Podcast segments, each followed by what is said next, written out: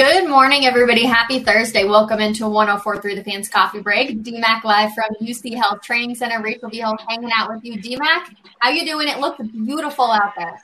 Yeah, it is beautiful. I'm just keeping my voice down a little bit because I don't want to disturb uh, my guy Ed Werder from ESPN. He's doing a live shot a few feet away, so I'll get louder here in a second.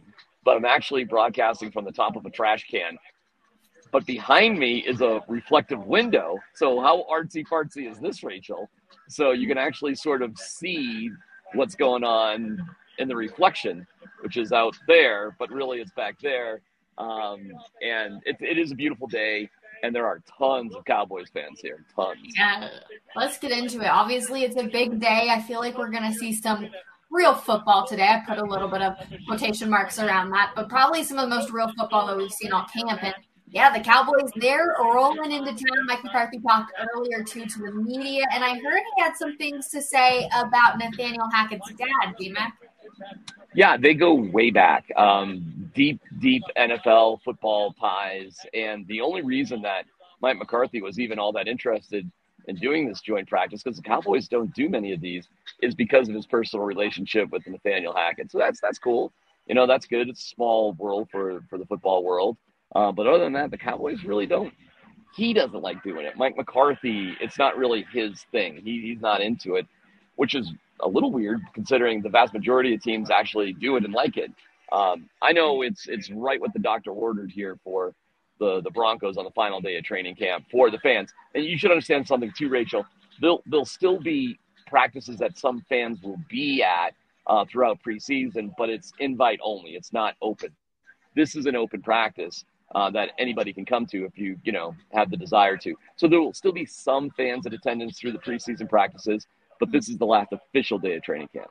How many people would you say are in attendance that are Cowboy fans? What percentage? Well, look at the hill. Where's that? I still um, love orange. Yeah, I think so too. I, I would say, I'd say it's uh, 65% Broncos fans, 35% Cowboys fans. It's still, it's still more uh, Broncos fans and Cowboys fans, but there's a lot of Cowboys fans, a ton. And we'll see. I mean, the, the, there's a huge line. They're still letting people in right now. So, I mean, we'll see. And the hill is almost, the hill's almost completely filled right now, and people are streaming in. So I'll be stunned if this isn't the, the largest attendance that they have all season, all, all, all training camp. Okay, well, I like that a lot. Um, obviously, like I said, it looks beautiful. Blue skies out there. We're in for a good practice. DMAC, which matchup are you most excited to see today? Well, un- unfortunately, the, the thing that's really compelling, well, there's two. Of course, it's the quarterback. So you, it's great to be able to see Dak Prescott and see Russell Wilson. But I'll give you the other one that's really kind of interesting to compare is Micah Parsons and um, Pat Surtain because – let's just ignore the fact that say, oh, forget a quarterback, right? Like, don't worry about quarterback, which the Broncos weren't worried about, and they love Patrick Surtain. But Micah Parsons was available, as was tackle Rashawn Slater. But really, it was a decision between uh, Surtain and Micah Parsons, and it's a it's a fascinating argument. What's more valuable? Um, a pass rushing inside linebacker who's got incredible tools like Micah Parsons, or a shutdown corner like Pat Surtain. So that's some uh, football nerdism for you right there. And, and they don't go against each other, but it will be fascinating just to see how they play, um, you know, kind of comparatively and see them out in the field at the same time because Rachel, Micah Parsons easily, easily could be a Denver Bronco. Easily. Oh, man, I can't even imagine that. Uh, you know, when we kind of look at like you said, Pat Surtain, Micah Parsons. It's how much are they going to be able to disrupt practice, and you really pay attention to that. I'm super excited for CeeDee Lamb to be going up against oh. Pat Surtain. I mean, I think that's a great matchup. I uh, totally agree. You know, it's been interesting, um, and I think a, a big reason is because Pat Surtain is so good. But it almost felt like the Broncos were moving Courtland Sutton away from Patrick Surtain because things just were not going Courtland Sutton's way. So we'll see if the Cowboys want that matchup. We'll see. I'm sure the Broncos would welcome it for sure. Um, I did ask Mike McCarthy about doing one on ones, and he said they may not do one on ones though, Rachel. Actually, they're definitely going to do some form of seven on seven. Uh, Mike McCarthy said that, but he wasn't committal on the one on ones. you got to understand it's very unusual that the Broncos just don't do those. Really, they really don't do one on ones. They really don't do seven on sevens, but everybody else does. So we'll, we'll see what kind of compromises come today. No, yeah, I really hope we get to see some one on ones. These are like these are the matchups we want to see. Seven on seven will be good though, so I'm glad to hear at least we might see some of that. Yeah, I mean, you know, you love you you you love, love to see one on one matchups. Yeah, I know. I mean, who doesn't want to see one on ones? You know, it's it's exciting. So, all right, I gotta keep my voice down. I just got the evil eye from ESPN right there, Rachel. So, nice. I'll, I'll try to try to be a little calm. If you have to walk away too, we wouldn't mind. No, no, no everything that is going on there. But uh, do you know what they're doing their live head on? Can you hear? Hold on. Russell Wilson. Shocker. Yeah. Shocking. Shocking. Uh, D-Mac, when we were at the ownership thing yesterday, we noticed up on the big board, so they had like a giant thing that said like "Welcome to the Broncos," and you would like notice that there was a graphic of a fan wearing number fifteen. Do you think it was Tim Tebow or do you think it was Brandon Marshall? Oh, I think it was Tim Tebow. Uh, the I think I think that is a really funny little thing that exists inside the Broncos facility right now, and it's just I don't I don't know. I guess it just slipped through whoever was putting that graphic together. I mean, I'm I got no problems with it. I think it was awesome. But no, I, I don't think that was Brandon Marshall. I think that was uh, I think for sure that was a Tim Tebow thing. I think it's so funny. That's my little teaser for everyone to go check out our vlog. You can check it out on all of the social media channels too. So we did a whole behind the scenes of yesterday. Uh, Timothy says, I think Tyler owes DMAC a coffee. Oh, oh, yeah. No doubt. Tyler was like, there's going to be like 3,500 people here. There's going to be I mean, definitely over seven thousand, and we'll we'll see what capacity actually is. When they when they did have a field practice um, a couple weeks ago, what they did it was like uh, Rachel being out at the club, or what I understand being out at the club is like, where you know uh, two two come out, two can come in, and I'm I'm gonna guess it'll be something like that today. I you know I think capacity here is around seven thousand, and they'll I mean they'll easily be at that. Um, no doubt about it. I, you know what? Let, let, me turn around. I can show you a little bit, okay? Just so so you get get an idea of it, and you tell me what you can see and what you can't see. But but that's the the corner of the hill, which usually there's nobody even there. Um, seriously, there are practices nobody's even there, and then it reaches up to the top, and they're filling in this section last actually. So that's it. That's all that's left to fill in, and people are are still coming in. Never mind all the people that can hang up on the top there too. So yeah, it's almost filled right now, and practice doesn't even get going for another, I don't know, what, 15 minutes or so. Yeah, 15 so, Show us ESPN since they're giving you the evil eye. Well, I mean. Ah, gotcha. Gotta love these. They're, um, they're done now. They're done now. So I can be loud again, like I like my D-Mac. nature provides me. Yes. DMAC is back for sure. Well, there is big news as the Broncos named their new president in Damani Leech. He has 25 years of experience at the collegiate and professional level, and he will lead the business operations and stadium management company portion of the Broncos. So they named him. A lot of people were wondering if Peyton Manning or John Elway was going to be in that mix, but it sounds like this guy is more on the business side, less on the football side, DMAC. Yeah, this guy is I, I don't know much about him. I'm just reading up, but he looks to be like a genius. I mean, he's a Princeton guy, um, and then he got his, uh, I believe, his master's at Indiana in uh, higher education, and was with the NCAA for 17 years, and has been with the league office um, since 2015. So, uh, I mean, on the surface, it looks like an amazing hire. Uh, I'm sure we'll get to know him better as time goes on, but I mean, I mean, unbelievably bright. Used to play football. I think he walked right past me. I think. Um, Have you seen any of the other owners? Anybody else out there today? Uh, I don't. I don't see anybody else, but they they may be up on the um, upper deck area. Who knows? Um, but no, I on the surface, this looks like an ama- another amazing addition to the Broncos. Eh, you know what? Now that you see um, uh, Damani Leech's background, it's like, oh, okay, you know, that's not Peyton Manning. That's not his expertise. It's mm-hmm. obviously uh, Leech is well versed in the structural organization of not only the NCAA but of uh, the National Football League. So they're they're looking for a link, obviously, um, between the business side, football side, and you know what would translate on the field. And from what we understand too, it will be um, George Paton re- reporting to Greg Penner, and then Damani Leech reporting to um, to Penner. So a very similar setup theoretically, where it would would have been Joe or Pat Bowlen rather, Joe Ellis business side reporting to Pat Bowlen, John Elway uh, reporting to Pat Bowlen that way. Um, you know, the sad part for the Broncos over all these many years, of course, is no Pat Bowlen. And, you know, that was, that left a, a large void in terms of what they were trying to do. Everybody was, was doing the best and do their best. Um, but this structure seems to make a heck of a lot of sense. I mean, it, it makes sense in, in as much as that's exactly what it used to be. So I love it. I think it's fantastic. Um, you know, sure, I, I would love to see Peyton involved with the Broncos, and, and, and maybe he will be in some capacity. But it's it's very very clear on the football side of things. Uh, it's George Paton's vision, executed by Nathaniel Hackett, and Damani Leech will you know sort of oversee all the other aspects of things. Um, and and that makes sense to me. makes makes a lot of sense to me. Looks like a great hire. No, it does look like a great hire. If you could see Peyton's role in some sort of way, what do you think it would look like? Well, I think it'd have to be George Paton. I think it would have to be, you know, the guy who philosophically directs the football operations, and frankly, they have that right now.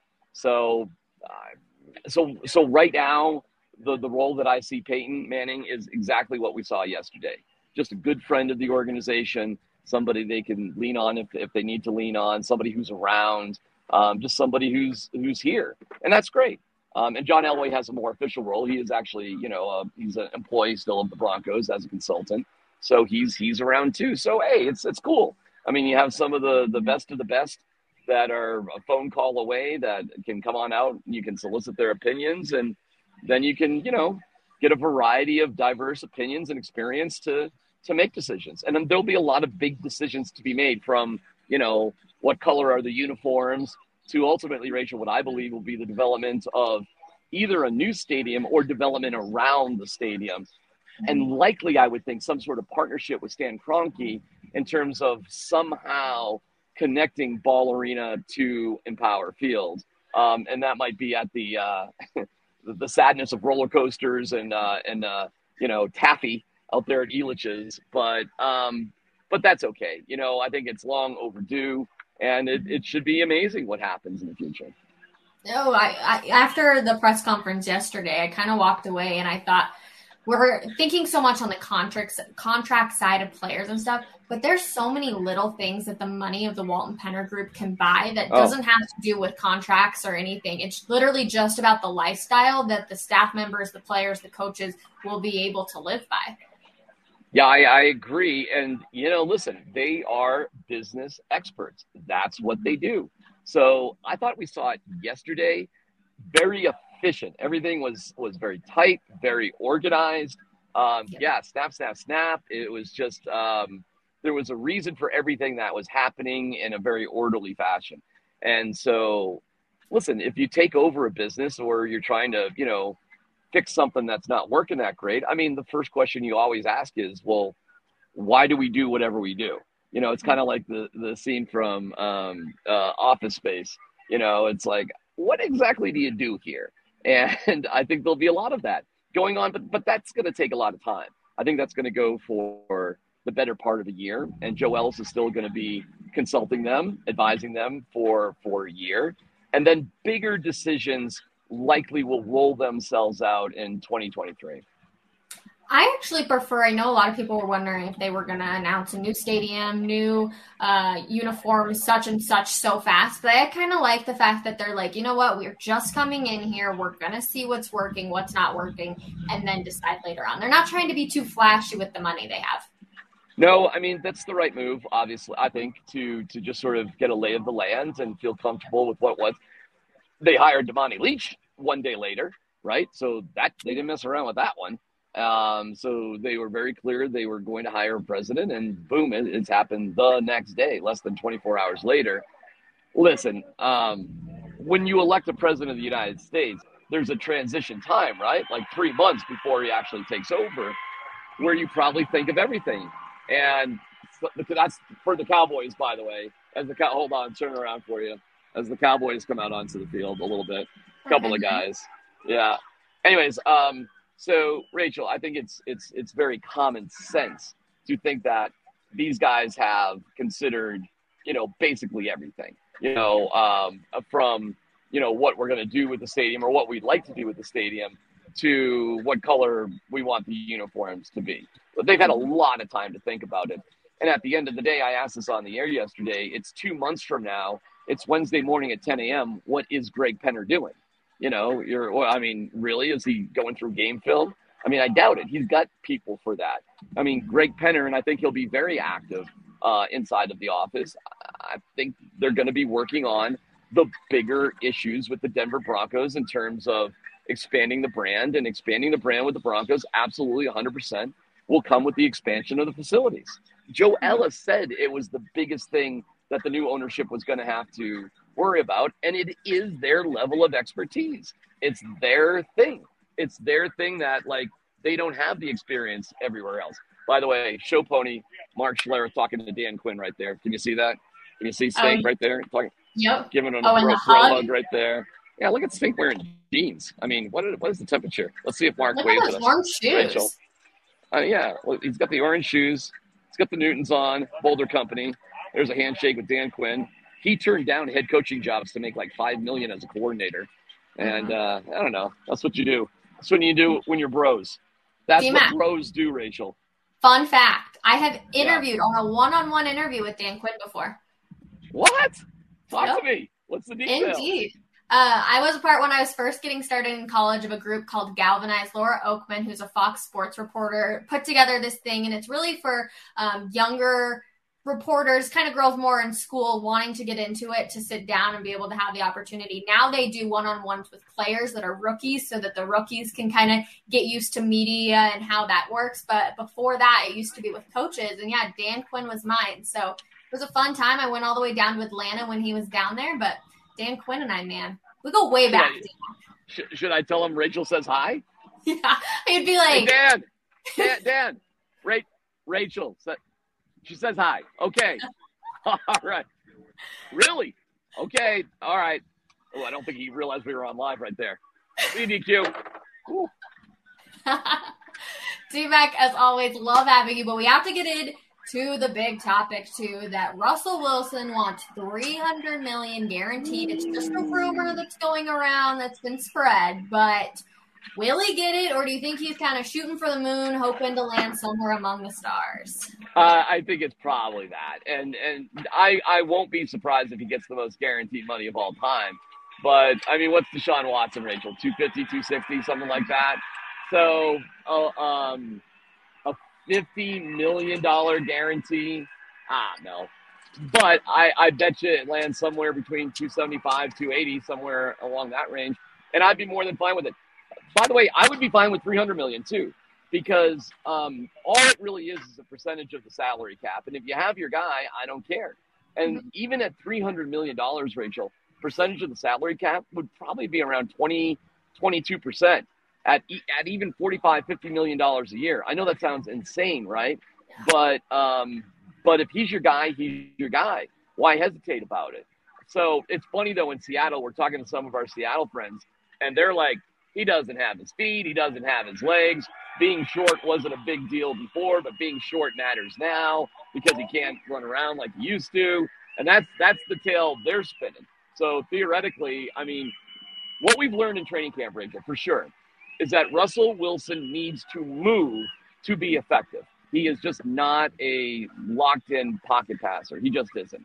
So he's got to be able to move around in order to do what he's got to do. So if he can't move around, and that's what they would argue up in Seattle, then he's just not very effective anymore.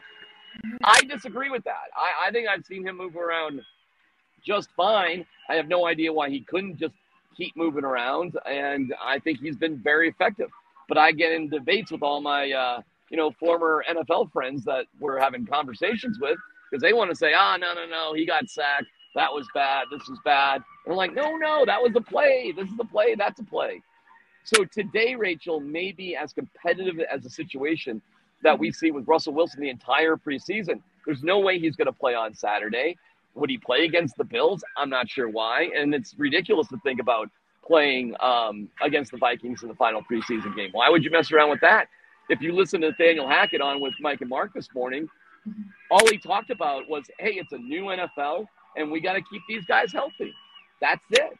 And whether you like it or not, it's just the way the system is set up. And yeah, there's 30 something days until the first game. It's just, you just got to deal with it. And I like that approach. I love how the Broncos have been operating training camp. A lot of people have uh, dismissed it, too soft. It's uh, glamping, as I've heard call. And if you watch the Detroit Lions on Hard Knocks, they're killing each other.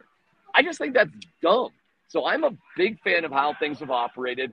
And even as easy as the Broncos have gone, Rachel, there still have been a couple of debilitating uh, injuries, you know, to uh, Tim Patrick and Damarea Crockett. Boy, can you hear it though? Can I can't. I can't tell what they're saying though.